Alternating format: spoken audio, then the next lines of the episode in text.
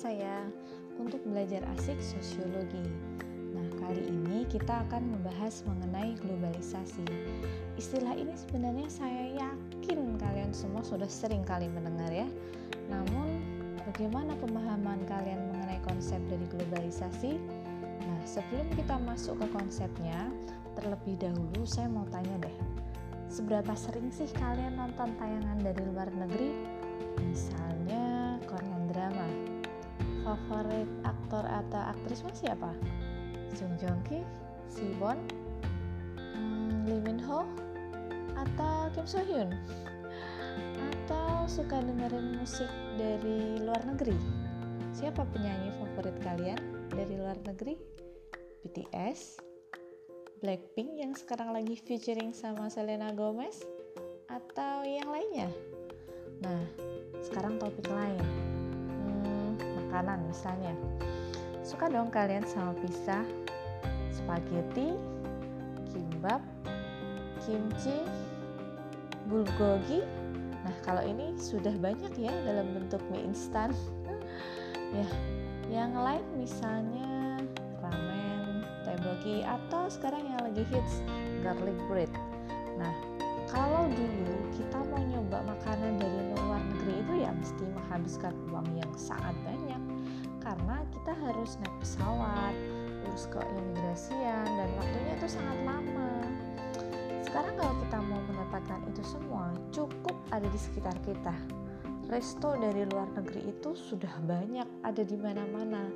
Makanan kemasan dari luar negeri juga sudah bisa kita nikmati di sekitar kita. Barang mudah sekali kita dapatkan barang buatan luar negeri. Apalagi cuma tayangan dan berita nggak sih? Nah, apa yang kita contohkan di atas itu adalah bukti dari adanya globalisasi. Dengan mudahnya kita itu mendapatkan apa saja dari luar negeri. Sebenarnya bukan cuma dari sono ke sini aja ya, tapi juga sebaliknya. Dari sini ke sono juga begitu. Globalisasi ini berasal dari kata global yang bermakna menyeluruh atau universal. Globalisasi dapat kita artikan juga sebagai suatu proses penyebaran unsur-unsur kebudayaan masyarakat secara menyeluruh ke berbagai penjuru dunia melalui berbagai peralatan dan fasilitas komunikasi. Ada pula yang mengartikan globalisasi sebagai suatu tatanan masyarakat yang mendunia menghilangkan batas wilayah, ruang, dan waktu sebagai akibat adanya kemajuan dari teknologi informasi. Menurut Sela Sumarjan, globalisasi ini merupakan terbentuknya sistem organisasi masyarakat dunia untuk mengikuti sistem dan kaidah yang sama. Jadi, sistem normalnya itu sama seluruh dunia. Kalau menurut Anthony Giddens, globalisasi ini merupakan percepatan hubungan sosial secara intensif yang mendunia dan ini mengaitkan antara kejadian satu dengan yang lain yang berada di lokasi berbeda.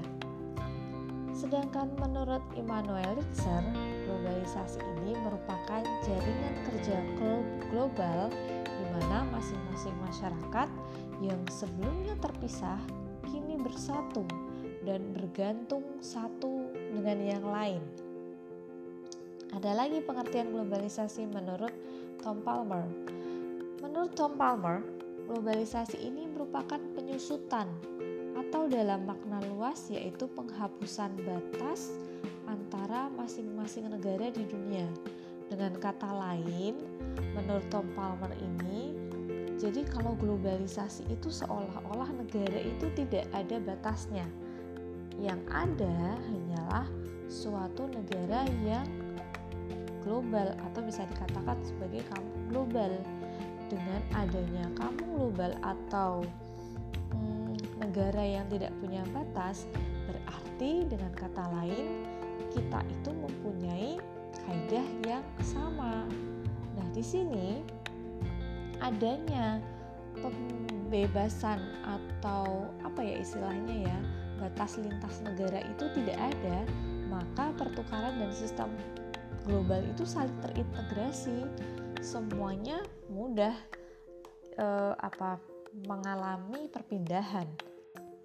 Globalisasi juga merujuk pada pemaknaan penyeragaman kultur, sistem norma, tatanan sosial ekonomi ketika terjadi ekspansi transnasional dari kode dan praktek bersama. Tapi globalisasi ini juga dapat diartikan sebagai bentuk heterogenitas ketika kultur lokal dan global berpadu menciptakan pencampuran budaya. Nah, sederhananya aja, globalisasi ini merupakan suatu proses yang mendorong berbagai aspek kehidupan manusia menjadi tidak terbatas.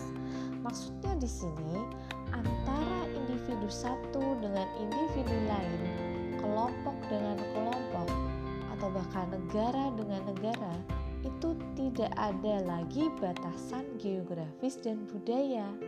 Nah, bisa dibayangkan bahwa seluruh dunia ini merupakan satu kesatuan yang sama. Nah, apa yang mendorong?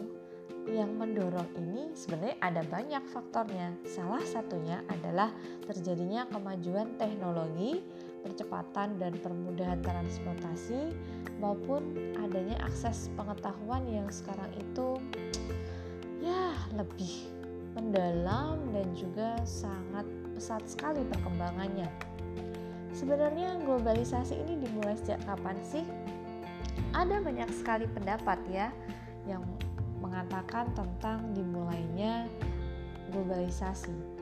Karena kalau kita lihat dari perkembangan yang signifikan memang globalisasi ini dimulai sejak abad 20.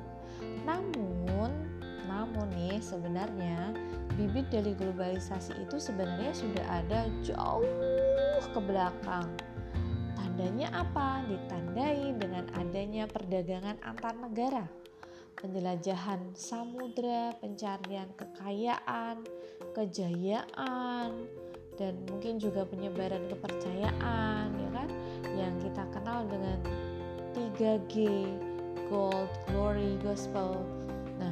Ini sebenarnya juga bisa kita maknai awal mulanya globalisasi itu ada.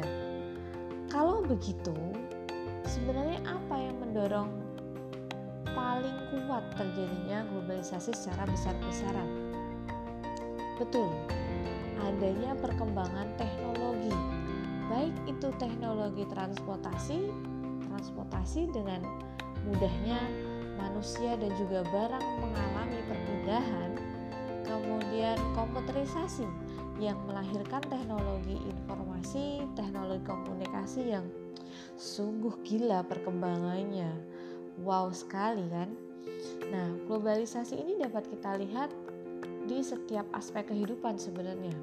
Ada beberapa contoh ya bidang dari kehidupan ini yang bisa kita lihat bentuk dari adanya globalisasi. Misalnya yang pertama bidang ekonomi. Bidang ekonomi dapat kita lihat adanya transaksi ekspor impor ataupun munculnya MNC atau multinational corporate yang saat ini banyak banget di mana perusahaan asing itu banyak sekali beroperasi di negara kita. Kemudian bidang sosial banyak banget yang bisa kita lihat dari sini ya. Misalnya perilaku yang diadop dari masyarakat luar lifestyle yang sebenarnya nggak cocok dengan nilai masyarakat kita sering kali alibi menjadi modern hak asasi itu digunakan sebagai alasan bahwa lifestyle orang barat itu mereka gunakan Padahal itu sebenarnya justru menyimpang dari nilai dan norma agama maupun budaya kita. Sayang sekali sebenarnya. Kemudian yang ketiga, bidang kebudayaan. Bisa kita lihat kebudayaan asing sekarang lebih mendominasi dibandingkan dengan kebudayaan asli kita.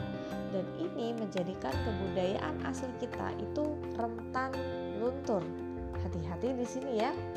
Kemudian bidang pendidikan Positifnya dari globalisasi di bidang pendidikan ini adalah informasi yang kita dapatkan itu bisa menjadi lebih luas sehingga konsep dari merdeka belajar yang dikembangkan atau yang konsep yang sekarang sedang didengung-dengungkan oleh Kementerian Pendidikan itu lebih mudah kita laksanakan. Nah, apalagi mengingat hmm, kondisi pandemi saat ini ya. Nah, mungkin itu dulu ya karena pembahasan mengenai globalisasi sebenarnya ada banyak sekali. Dan kali ini kita baru membahas tentang konsep globalisasi. Next time next episode kita akan lanjutkan dengan pembahasan lain-lain. Tentunya akan kita bahas secara menarik. Oke okay guys good luck and see you next time. Wassalamualaikum warahmatullahi wabarakatuh